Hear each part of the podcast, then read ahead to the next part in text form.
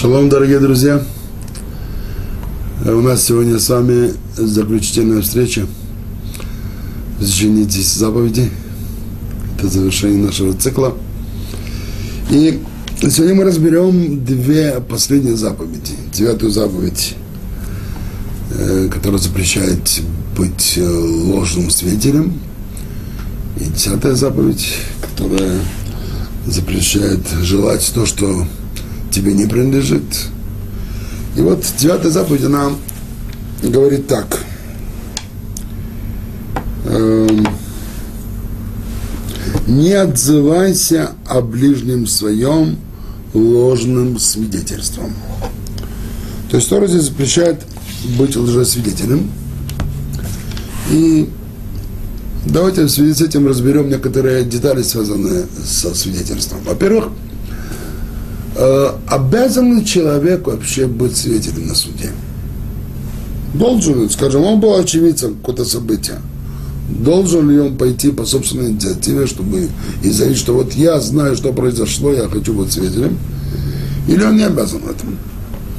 Здесь э, делится обязательство в двух сферах. Если разговор идет об имущественной тяжбе, то, скорее всего, наверняка хотя бы одна из сторон знает, что он, значит, он был очевидцем, там или кто-то кому-то давал в долг, или кто-то кому что было обязался и прочее, кто дал что-то другому на хранение, кого-то кого-то нанял, нанял. Так э, тогда, если одна из сторон его приглашает быть свидетелем, тогда он обязан пойти. Но сам по собственной инициативе нет на нем обязательства пойти. Конечно, если он желает, он может делать, там не запрещено, но обязанности нету. Иначе обстоит дело, если дело носит уголовный характер. Скажем, было совершено какое-то преступление уголовного типа, и э, может быть, никто не знает, что он вообще был, видел и являлся очевидцем происходящего, и потом никто не позовет его. И вот здесь возлагается на нем обязательство по собственной инициативе пойти в суд и заявить, что вот он видел такое-то и такое-то событие, и он хочет быть, быть э, свидетелем э, в суде, чтобы дать показания. Э, когда мы говорим вообще о ложном свидетельстве, то, что на Тора здесь запрещает, нельзя отзываться ложным свидетельством – то э, ложные показания мы делим на две категории. Первое. Когда человек был очевидцем события, но по каким-то своим соображениям он неправильно излагает факты. То есть он видел, что произошло, но почему-то он заинтересован, чтобы неправильно изложить факты. Это один тип ложного свидетеля, конечно, это порицается, нельзя, запрещено. И если люди будут увлечены в таком лжесвидетельстве, то э, об этом будет э, объявлено, и люди об этом узнают, и будут их сторониться, и так далее, будет э, общественное порицание. Иначе обстоит дело, если э, лжесвидетели не свидетели такого порядка, что они вообще не были там. Выясняется, что они вообще не находились на месте преступления. В этом случае Тора дает особое наказание, а именно говорит так, что вот они сейчас э, засвидетельствовали о чем-то. И тем самым хотели кого-то в чем-то уличить, правильно? Вот то, в чем они хотели уличить ну, подозреваемого, подсудимого, э, и какое наказание своим свидетельством они хотели, э, какому наказанию хотели его подвергнуть, вот сейчас они будут подвергнуты тому же наказанию. То есть, если представим себе, что два человека пришли до свидетеля в суд и сказали, что мы видели, вот как в такого-то числа, в такой-то день, в такой-то час, э, как э, Раувен, скажем, убил Шимона в Хайфе, потом выясняется, что они вообще не были в Хайфе, приходят другие свидетели и заявляют, что как вы могли видеть, что произошло в такой-то день, такой-то час в Хайпе, когда вы с нами были э, в Тель-Авиве в это время.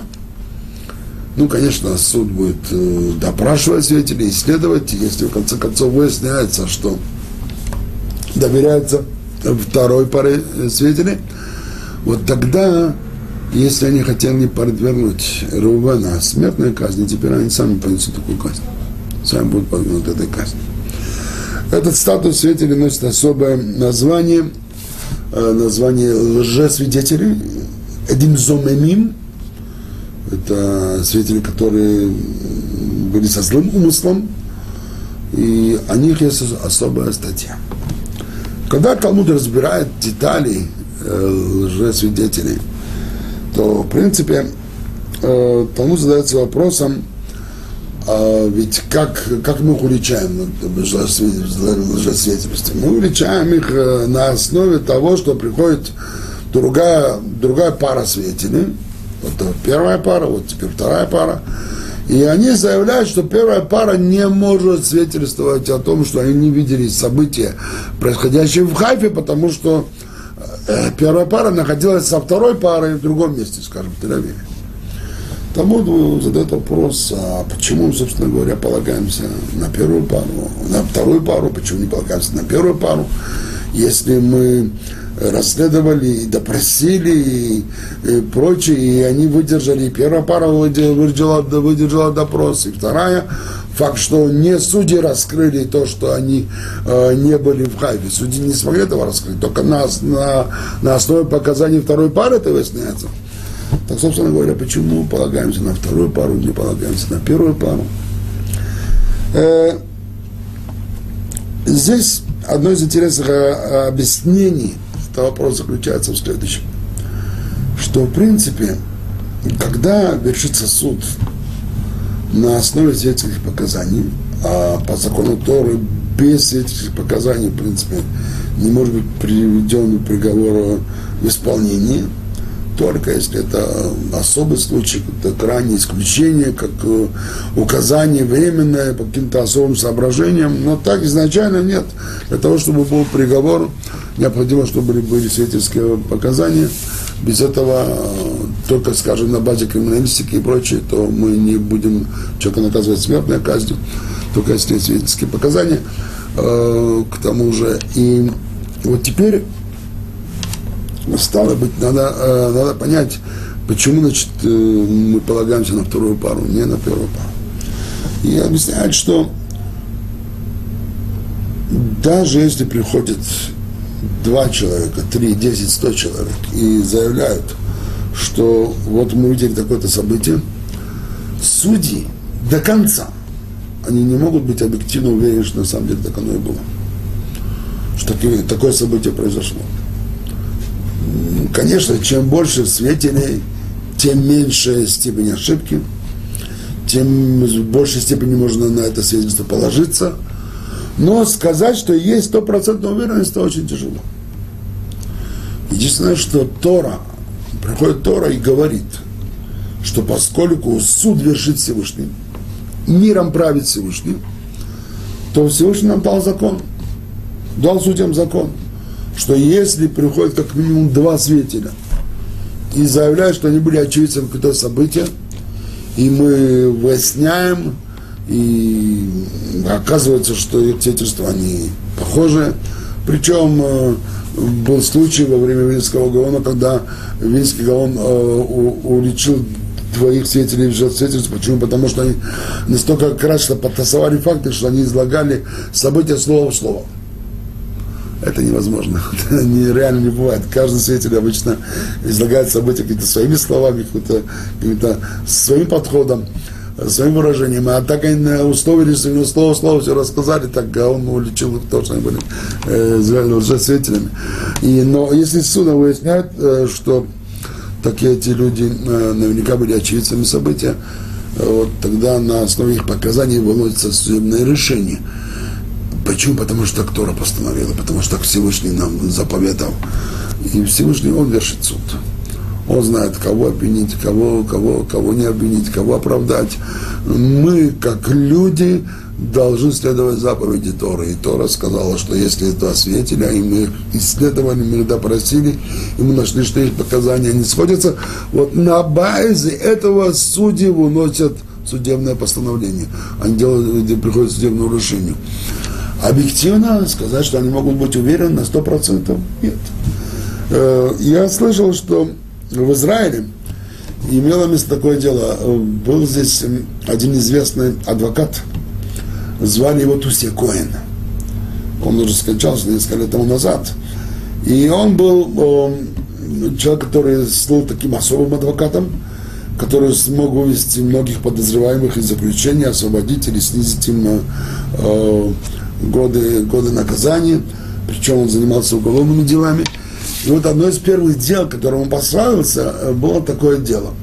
Он защищал одного человека, которого, которого полиция обвиняла в убийстве. И суд уже шел много месяцев, и вот э, уже ближилось окончательное заседание суда. И Туся Коин видит, что, видимо, дело будет проиграно. Что э, полиция предоставила достаточно доказательств, на, на основе которых можно было обвинить и его клиента. И тогда он решил пойти на вамбанк, решил сделать такой ход. Вот когда было уже окончательное заседание, когда судья должен был объявить э, судебный приговор, то Сякоин попросил слова. Он встал и обратился к суду. Говорит, уважаемый суд, все время, пока шло наше дело, я вел свое личное расследование. И должен заявить, что я нашел настоящего убийцу. Я нашел настоящего убийцу. И вот сейчас, сейчас, через две минуты он зайдет сюда на зал. Пожалуйста, я прошу остановить ход дела две минуты. Я могу получить две минуты, уважаемый судья. Судья говорит, конечно. Вот, пожалуйста, посмотрите, сейчас он войдет через две минуты в зал. Ну, взоры все установлены, уставлены ко входу. Все напряженно ждут, кто же зайдет через две минуты. Проходит две минуты, и никто не заходит. И все, конечно, обращают теперь свои взоры к адвокату, уважаемый адвокат. Что вы хотели? Он говорит, смотрите, уважаемый суд, вы сейчас хотите объявить моего клиента виновным. Вы его убийство что он совершил убийство. На самом деле вы не имеете права это сделать. Почему? Потому что вы не уверены, что он был убийца. Потому что если бы вы были бы уверены в этом, вы бы не дали бы двух минут. И вы не смотрели бы в сторону входа. Что вы настоящий убийца, значит, вы не уверены в этом. Поэтому какое вы имеете право объявить убийцу? Ну, конечно, суд был проведен в замешательство. Судьи попросили, объявили перерыв, и они удалились э, э, в, в комнату для совещаний. И вот через некоторое время они вновь выходят, и все ждут решения суда. И судья объявляет, что таки он да выносит обвинительный приговор, и да обвиняет э, подсудимого в убийстве. Почему? Потому что таки все смотрели на вход, кроме него обвиняемый сам не смотрел, потому что таки он знал, что никто не войдет. Он знал, что, он знал, что никакого, никакого убийцы другого не существует. Но вот тем, что он сумел вести судьи в замешательство, тем, что он э, сумел подвергнуть как-то сомнению, и уже этим самым вот всякое прославил свое время, потом у него были еще некоторые такие трюки, э, э, и сегодня его такие вот э, э логические ходы, Э, изучается, я так слышал, что изучается на, э, у адвокатов, когда они люди, которые изучают адвокатскую профессию, чтобы знать именно какие-то уловки и изощренные которые ходы, которые может адвокат использовать во время судебного заседания. То есть вот здесь тоже как бы я хотел этим рассказом показать, что далеко не всегда судьи могут быть уверены в том, что они вносят на самом деле объективно правильный приговор. Но Тора, когда он дает э, заповедь, что судьи, если они исследовали и допросили как минимум двух свидетелей, то тогда они э, обязаны, имеют право вынести э, судебное заключение на основе показаний свидетелей. То есть получается, что даже когда есть только одна пара свидетелей, Даже тогда объективной уверенности не может быть. Только есть исполнение заповеди Тора. Вот за Тора заповедала, заповедала в такой ситуации таким образом вместе с тюремный приговор. То же самое происходит, когда у нас есть две пары. Есть первая пара, которая говорит, что видела что, то, что произошло в Хайфе. Есть вторая пара, которая говорит, что первая пара этого видеть не могла в Хайфе, потому что в это время они находились вместе в Тель-Авиве. И тогда суд доверяется второй паре. То есть, ну, мы говорим о заповеди Торы. Тора заповедила, чтобы было доверие второй паре. ברוך אתה אדוני מלך העולם שהכל ימין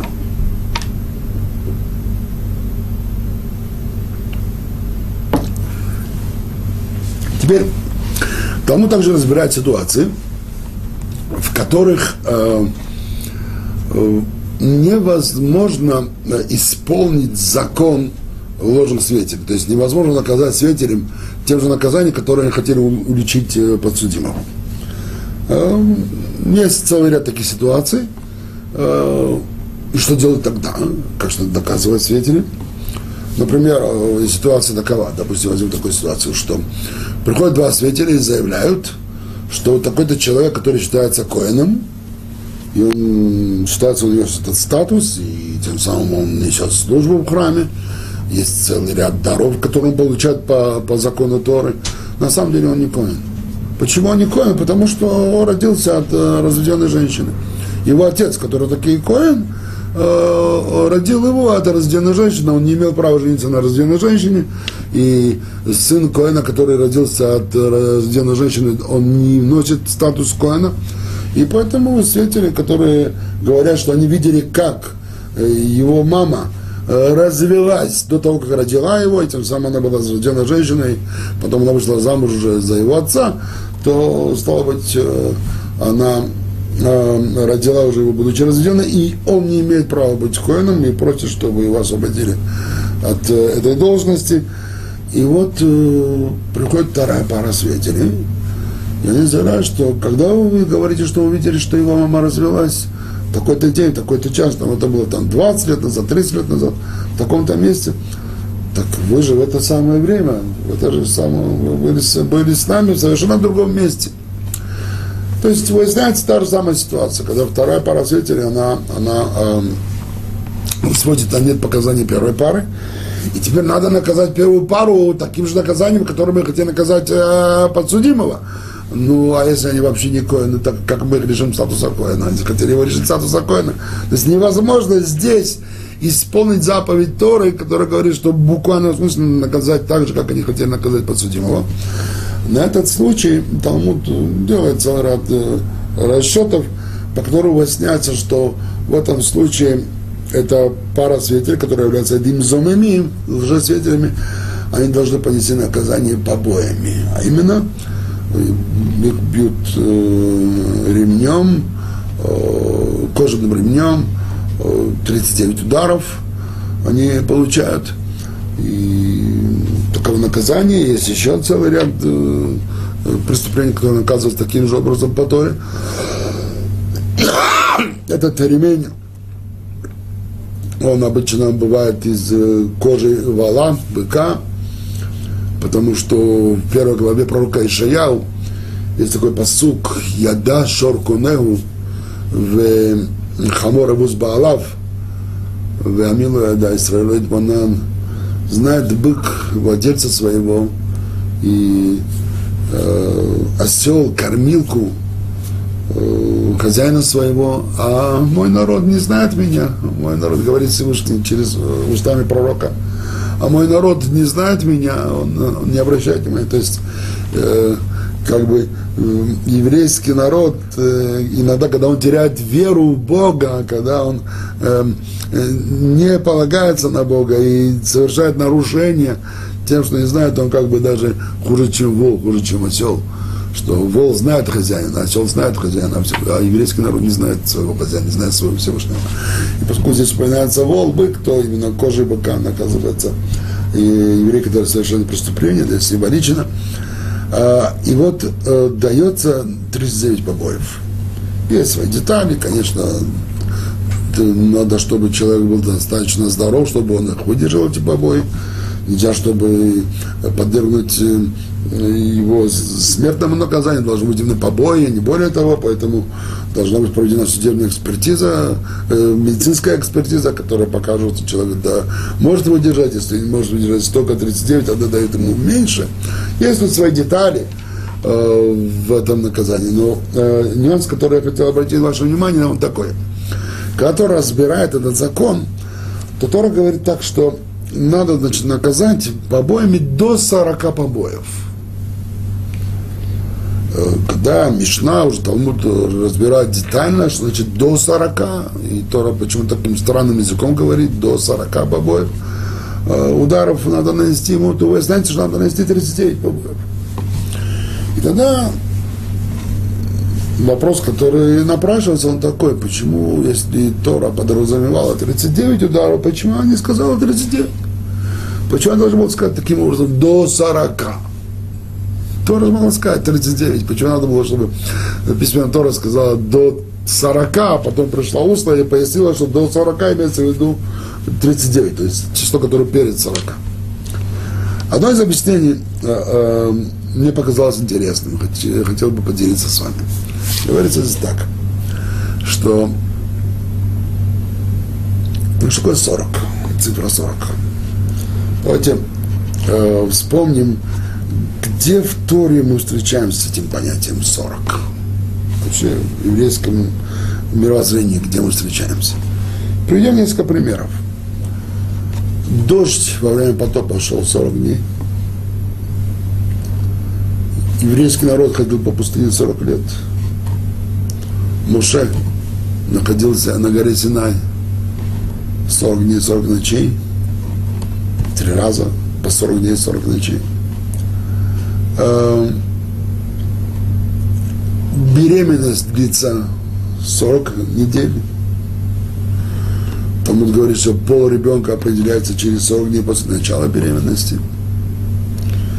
Интересно, что э, миква, в которой очищаются, ритуальное очищение происходит, э, минимальный объем воды в микве должна быть 40 СА, это примерно, примерно около 16 литров, чуть больше.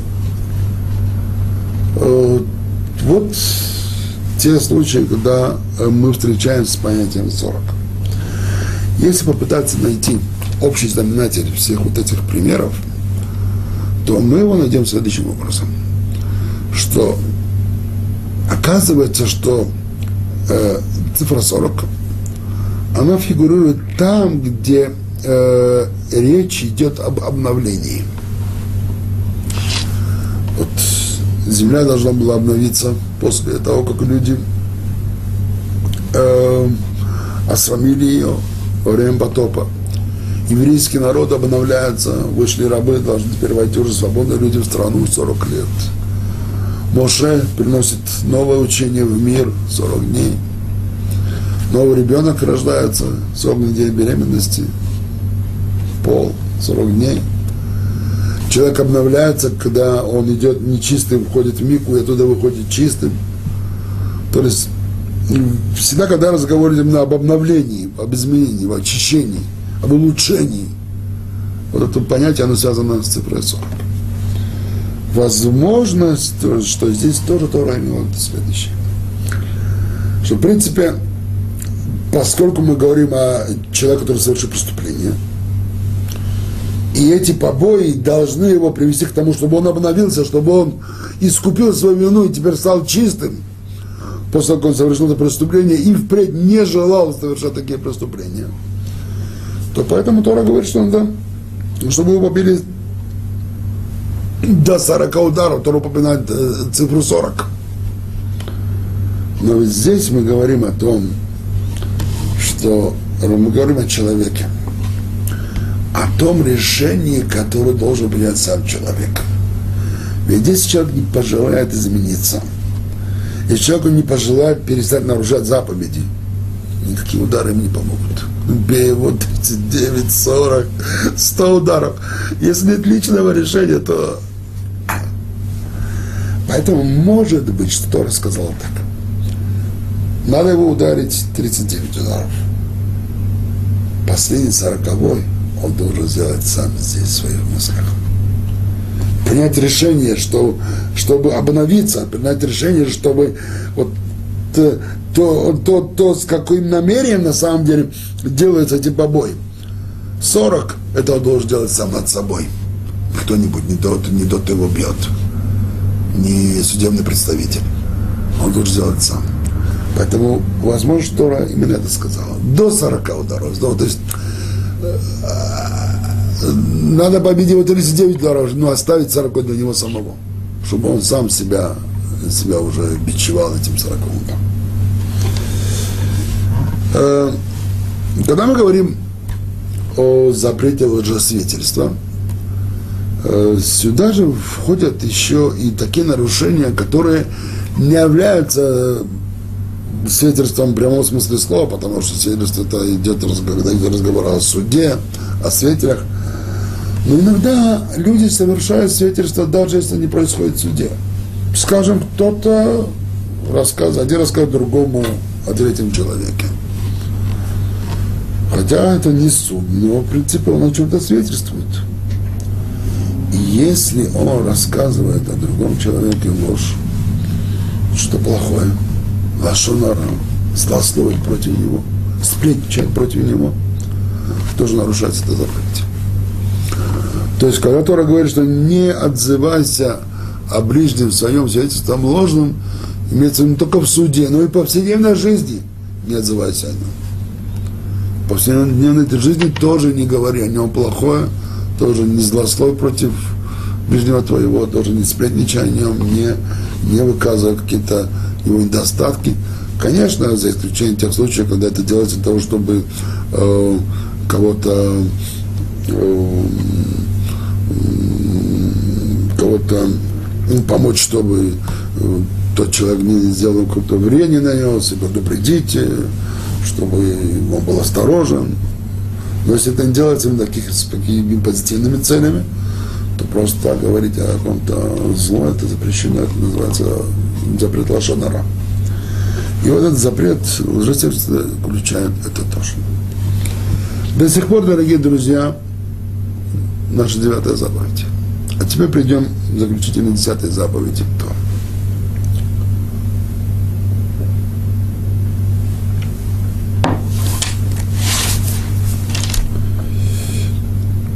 заповедь очень интересная. Она звучит так. Не желать дома ближнего своего, не желать жены ближнего своего, ни раба его, ни рабыни его, ни быка его, ни осла его, и ничего, что у ближнего твоего. Здесь Тора запрещает желать то, что тебе не принадлежит, то, что принадлежит другому человеку. Ну, надо правильно понять смысл заповеди, что нам тоже запрещает. Потому что если не пожелать, так э, человек новую рубашку не купит, новую туфли не купит. Надо сначала пожелать это сделать, так как же. Нет, э, конечно, человек может купить, обновить свой гардероб, он может обновить свою одежду, купить новые вещи, это не запрещается. Имеется в виду, что когда человек видит, что вот что, то, что принадлежит другому человеку, вот он хочет, чтобы это было его, это стало его. Принципе, пожалуйста, иди, скажи, может, хочешь себе это продать, скажем, у кого-то есть машина или у кого-то есть дом или что-нибудь. О жене об этом не говорится, но какое-то имущество, то, то, пожалуйста, скажи. Э, в принципе, можно это сделать. Можно сказать, спросить человека, не хочет это продать. Вот э, если он э, отказывается это сделать, то дальше, скажем, уговаривать, даже если вы предлагаете ему там большую цену и так далее, то все равно это нельзя. Нельзя, то есть нельзя вот желать то, что тебе не принадлежит. И причем эта заповедь, она имеет еще форму, э, когда вот этот запрет желать, то, что им принадлежит, она принимает форму запрет домогаться, э, приобрести то, что другой человек тебе не хочет дать. И даже если мы предлагаем ему деньги, даже если мы это покупаем, все равно нельзя это делать. Э, если человек, он не хочет продать, то теперь дальнейшее домогательство это уже является нарушением запрета. Э, чтобы понять, вот, как эта заповедь работает, э, то есть два классических объяснения. Первое объяснение приводит Раби Авраам Ибн Эзра, э, известный комментатор Торы, который жил в раннем Средневековье. Он говорит так, вот как понять, что Тора запрещает желать? Желать, скажем, жену ближнего своего. Разве может человеку запретить желать? Он говорит, да. Когда человек знает, что есть что-то, что к чему вообще никакого отношения не имеет, он, в принципе, может себе погасить желание. И привод такой пример. Представим себе человека, деревенского человека, мужчина, который видит царскую дочь. Он крестьянин, он земледелец, который живет э, нищенской, деревенской жизнью. Даже если видит царскую дочь, разве он может мечтать о ней? В сказках все бывает. Золушки, да, мы знаем, все детство учили Золушки, сказка Золушки, но, но в реальной жизни, в реальной жизни это не бывает. И вот точно так же, как вот крестьянин не может мечтать о царской дочери, так же человек, если у него идут мысли о чужой жене, она, он должен как бы себе э, воспретить, думать о ней даже больше, чем крестьянин не будет думать о царской дочери. Потому что он знает, что это вообще вещь, которая ему не принадлежит, вещь, которая до не доходит. Конечно же, разговор здесь о том, что Тора хочет, чтобы мы воспитали в себе э, довольствие своим делом. Всевышний тебе это не дал, значит, это не твое дело вместо того, чтобы переживать, почему тебя нету, там того-то и того-то, что из, у ближнего твоего, ты лучше радуйся тем, что у тебя да есть. Научись это делать. Почему? Потому что если ты это не научишься делать, не научишься радоваться тем, что у тебя есть, ты обречен на то, чтобы быть всегда несчастным. Потому что человек, который будет переживать, почему нету этого, и нету этого, и нету этого, сколько бы у него ни было – у него будет миллион, будет переживать, почему нет двух миллионов. Будет два, будет переживать, почему нет четырех. Будет миллиард, будет переживать, почему нет двух миллиардов и так далее до бесконечности. То есть человек обрекает, он обречен на то, чтобы постоянно решиться радости в жизни. Когда человек, он будет радоваться тем, что есть, это то, что, согласно нашему учению, э, путь к тому, чтобы обрести счастье. Кто счастлив, тот то рад тому, что у него есть, тот то рад своему деле. Если нет этой радости в своем деле, то счастья найти никуда. Это золотой урок, который нам дает Тора, золотой урок, который нам преподносит еврейское учение. Это воспитать в себе довольствование и радость тем, что у тебя есть. Конечно, человек может мечтать, чтобы у него было больше, но не так, чтобы тем самым отравлять этой мечтой свою жизнь. Всевышний даст, хорошо, не даст, будем радоваться тем, что есть. Э, второе объяснение приводит, приводится в книге Бейта Леви, известный э, еврейский мудрец 19 столетия, э, Давысов Соловейчик, говорит так, что когда Тора запрещает тебе что-то, то для тебя это должно быть настолько ясно, настолько, настолько э, важен сам запрет Торы, что всякое желание, если оно у тебя возникает, оно должно быть на месте же убито.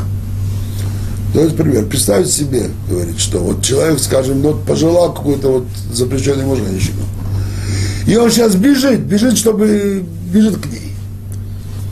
И он бежит по, на краю пропасти, и вдруг он оступился на секундочку – и он буквально вот секунду оказался над пропастью. Он в последний момент ухватился за что-то, он, он не упал.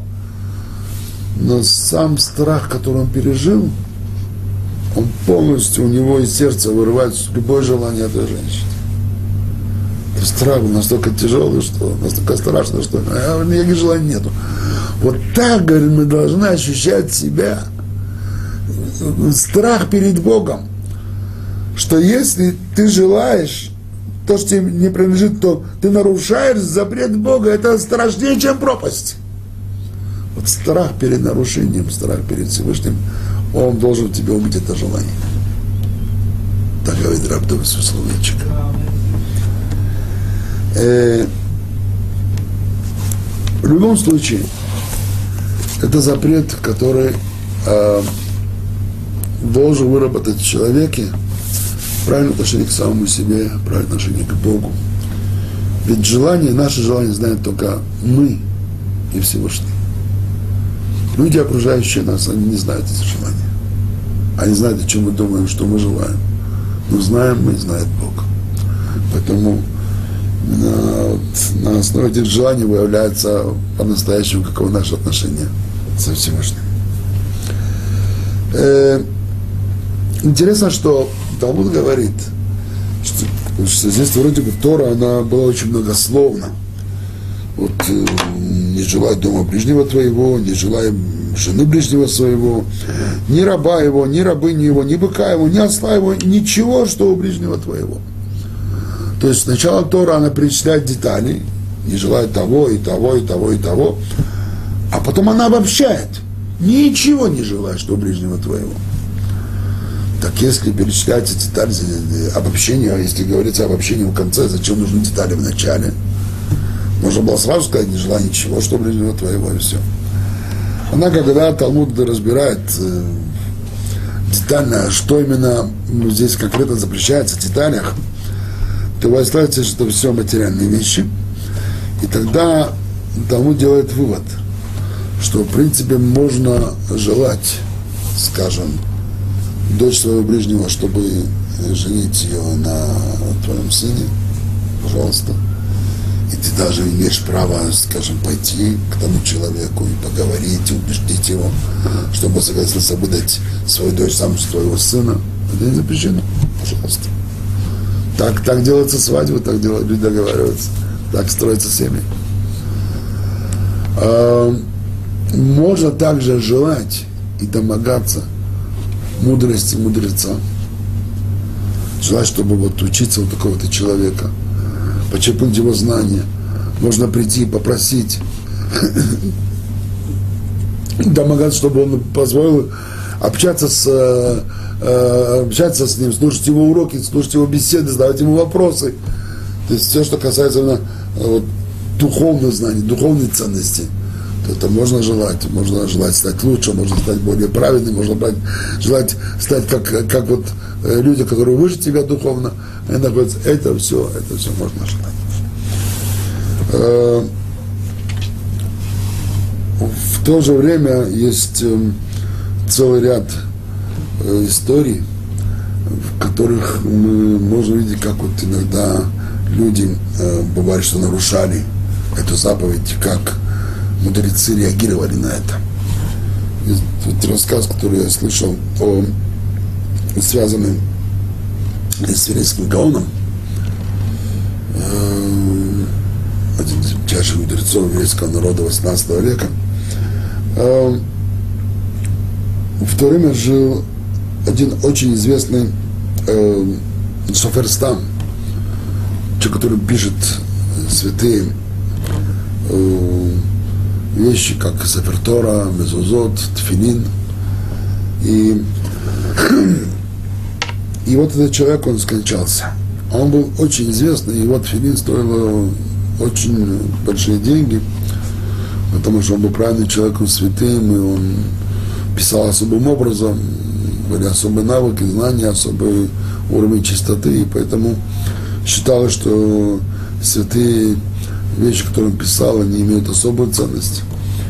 И вот э, оказалось, что э, его жена, его вдовы умершего, осталось три пары тфилин, которые написал ее муж, и она хотела это продать, тем, чтобы обеспечить э, материально своих э, сирот.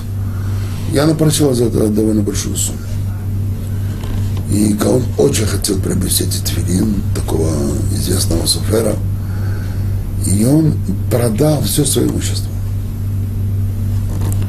И он дал своему шамашу, человек, который прислуживал Гаону, эту сумму, сказал, пожалуйста, вот эта сумма, которую вдова покойного писца, она просит за тфилин, пожалуйста, пойди к ней и заплати, пожалуйста, купи мне тфилин. И вот э, он пошел и купил, и принес это Гаону. Гаон, когда смотрел, он удивлялся этим тфилин, на самом деле, как они точно сделаны, как все. И он был очень рад, что приобрел эти тфилин. Хотя он продал все свое имущество ради этих тфилин. Но иметь такие, такие дорогие тфилин для него, человек, который, который был написан человеком, для него была большая радость. Но он что-то обратил внимание, что и, вот Шамаш что-то как-то себя неестественно ведет. Тут же Гон обратился к нему и сказал, скажи мне честно, что такое, почему ты, я что-то, твое, твое, твое, твое поведение мне не нравится. Скажи, что произошло. Он э, э, так склонил голову, устыдивший, говорит, «Э, Рэбе, я признаю, что я без вашего спроса, я эти тфилин наложил на себя, я хотел эти тфилин, ну, такие дорогие тфилин, хотя бы раз из них надеть на себя. Он говорит, эти тфилин, они теперь твои. Тфилин, которые привели к тому, что еврей нарушил заповедь, не желай, они мне больше не нужны. Я тебе дарю, возьми, пожалуйста, твой. То есть после всего, то, что Гаон хотел эти тфилин приобрести, когда он видел, что именно эти тфилин стали причиной того, что еврей совершил грех, нарушил заповедь, заповедь не желай, чужого, без его спроса это использовать. Эти тфилин больше не нужны. Слышал я еще такую историю. Был такой хасидский раввин, Ребе из Сквера. И к нему приезжали его хасиды во время праздника Ханука. Он зажигал Ханукию. У него была э, семейная реликвия, э, Ханукия, серебряная Ханукия. И обычно он, э, когда он зажигал, благословляя с радостью ханукальные свечи, все хасиды присутствовали при этом. И потом рыба обычно там же, на месте, он закрывал глаза и тихо молился несколько минут. И так было из года в год, и все уже знали об этом. И вот в один раз произошло такое, что хасиды обратили внимание, что рядом с Ханукией, это серебряная, которую рыба зажигал, лежала небольшая медная такая просека Ханукия. И вот э, Рэбе, как обычно, зажел Ханукию, и все хасиды отвечали Амен, его благословение. И теперь наступила тишина, все знающие с Рэбе закрывают глаза, и он должен несколько минут он молится. Почему-то в этот раз эти минуты оказались очень длинными. Так Рэбе обычно молился 2-3 минуты, 5 минут от силы. Тут же он молился гораздо дольше.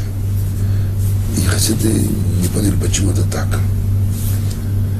И вот, когда Рэбе кончил молитву, и он увидит э, такие вопросительные глаза своих хасидов, то вдруг он зовет одного из хасидов, говорит, пожалуйста, подойди сюда. Тот подошел, это был молодой человек, говорит, ты видишь, говорит, ханукия медная возьми, она твоя. Почему это твоя? Ты говорит, возьми, я сейчас тебе, я сейчас расскажу всем, почему она твоя. И Рэбе начал рассказывать. Недавно, он говорит, ко мне пришел сын известного филан, э, э, мецената э, по имени Нахум, который скончался несколько лет тому назад, и он сказал мне, что его дочь очень больна, девочка маленькая очень больна, и он уже водил по всем известным врачам, и они уже опустили руки, и ничего не могут сделать. И он в отчаянии, что у него умирает дочь. И он со слезами на глазах пришел ко мне просить, чтобы я помолился за здоровье его дочери. И он готов был заплатить любую сумму, пожертвовать любую сумму для Ишива. Он богатый человек, у него осталось огромное наследство от своего богатого отца. И он э, со слезами на глазах умолял меня, пожалуйста, Рэбби, сделайте что-нибудь, спасите мне дочь. Я ему сказал, знаешь что, я готов помолиться твою дочь при одном условии. Вот у тебя от отца осталась медная ханукия, пожалуйста, принеси мне ее, подари мне ее. Я хочу иметь ее. Он говорит, конечно, мне очень э, больно отдавать вам то, что меня осталось от отца по наследству, но ради дочери я готов это сделать. Пожалуйста, я вам принесу. И вот он мне принес ее. Я помолился за ее дочь, слава Богу, его дочь выздоровела. У него все хорошо. Но я хочу, чтобы вы знали, почему я попросил у него это, эту ханукию. Что это за ханукия? И он обращается к этому молодому человеку, которому он дал ту ханукию, чтобы знал, что эта ханукия принадлежала твоему дедушке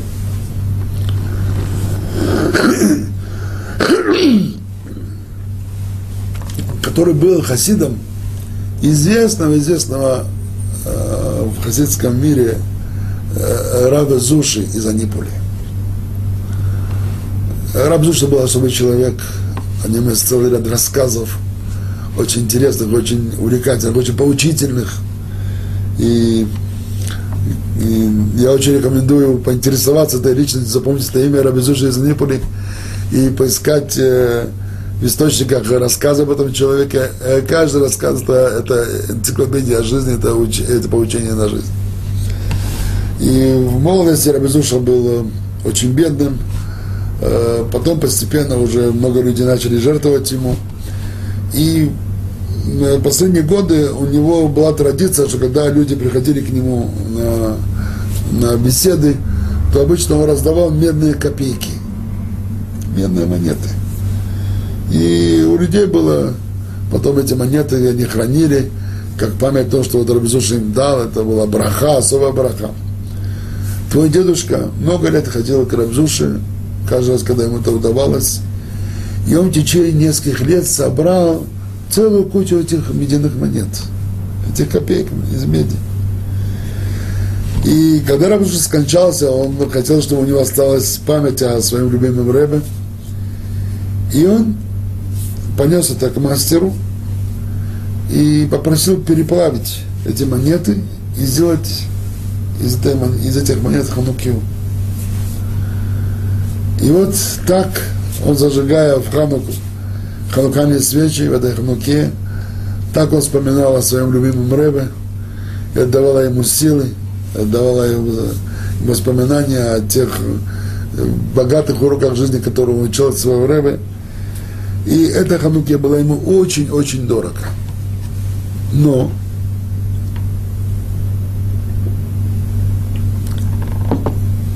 у того дедушки была одна проблема. У него была единственная дочь.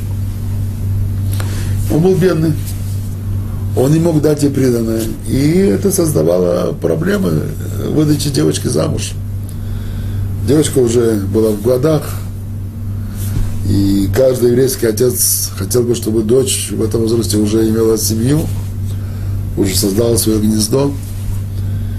И поскольку у нее не было приданного, то еврейский парень не очень-то сватались за, за дочь. Тогда он решил пойти к богачу Нахуму. И он сказал, Нахум, пожалуйста, если можешь, дай мне, одолжи мне сумму. Он просил 300 рублей – я на эту сумму смогу и свадьбу сыграть, и девочке приданное дать. И я тебе в течение лет выплачу тебе постепенно эту сумму. И, пожалуйста, сделай это. Рабнахум, когда это услышал, тот человек Нахум, богач, он сказал, знаешь, я готов тебе дать эту сумму. Я тебе не дам это в долг, я тебе эту сумму подарю. Единственное, что я прошу взамен, пожалуйста, дай мне, говорит, вот ту вот ханукию, которую ты сделал из монет, который ты получил от Равизоши. Она мне очень нравится, я очень хочу. Я очень хочу иметь эту ханукию. Твой дедушка испугался, говорит, как? Говорит, ты вы что, говорит, я как я могу дать ханукию?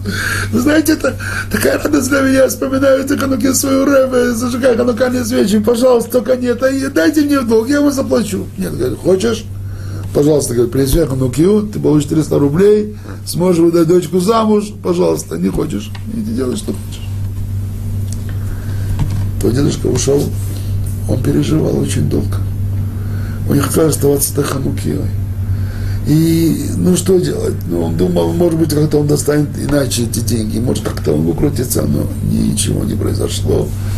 Через несколько месяцев он пришел со слезами на глазах принес хануки этому Нахуму и говорит, пожалуйста, как вот хануки, которую вы просили, если можете, помогите мне с деньгами. Нахум, он был человеком своего слова, он дал ему эти деньги, и даже еще больше, и он помог сыграть свадьбу дочери, выдал ее замуж, и обеспечил всем необходимым. То есть он сдержал свое слово даже больше, чем он обещал. И вот когда богач Нахум скончался, и он предстал перед высшим судом, то когда взвесили его этот поступок, что он помог бедной еврейской девочке выйти замуж, построить еврейский дом, то это было оценено на небесах очень высоко. И ему обещали за это рай, большое наслаждение в раю. Но там же на небесном суде было заявлено, что да, он, конечно, помог этой девочке. Он сделал и он сыграл свадьбу, как надо, обеспечил и придан необходимым всем. Но ведь он это не делал бескорыстно. Он это сделал почему? Потому что у него глаза потянулись к этой ханукьей, которую, которую хозяин не хотел давать. И он на самом деле вынудил это дать ему. И поэтому ему полагается за сам поступок, то, что помог девочке, рай. Но поскольку он пошел своими глазами и ослепился Таханукией, то этот рай его поведет слепой ангел. Вот. Когда этот ангел проведет его в этот рай, вот тогда он этот рай получит. Говорит Раби Искар, обращаясь к своим хасидам, дети мои, уже много лет прошло с тех пор. Этот ангел, слепой ангел, все водит, водит по небесам. Рабина, на, Нахума, я говорю, Раби Нахума, это совсем правильно, Нахума ну, по э, краю и, и до сих пор не может найти рай, потому что он слепой. Потому что Ханукея ослепила глаза Нахума, и поэтому ангел, который ведет его в рай, это же есть слепой ангел. Сейчас когда сын Нахума пришел ко мне, чтобы я помолился, помолился за его дочь, я попросил вот это же, этот же, это, это хнукю, чтобы он вернул ее обратно. И потом я так долго молился. Я молился Всевышнему, чтобы теперь он уже открыл глаза тому слепому ангелу, что поскольку сейчас Ханукья, которую Наху взял у человека, недостойным образом, нарушил заповедь «не возжелай», теперь она вернется к наследнику законного владельца, к внуку законного владельца, и тогда уже, может быть, пришло время, чтобы ангел открыл глаза. Поэтому я так долго молился. Вот, дорогие друзья, надо быть очень осторожным, чтобы не нарушить заповедь. Не желать то, что тебе принадлежит. Радуйся тому, что у тебя есть. Это золотой, золотой, золотой урок на самом деле. Вот десятая заповедь. Если человек воспитает в себе это вот довольствование, доволь, до, быть довольным тем, что у него есть, эта десятая заповедь вернет его к первой заповеди. Я Господь Бог твой. Вера в Бога, вера, что Его справедливость, что то, что Он тебе дал, именно вот это то, что тебе, вот, у тебя должно быть.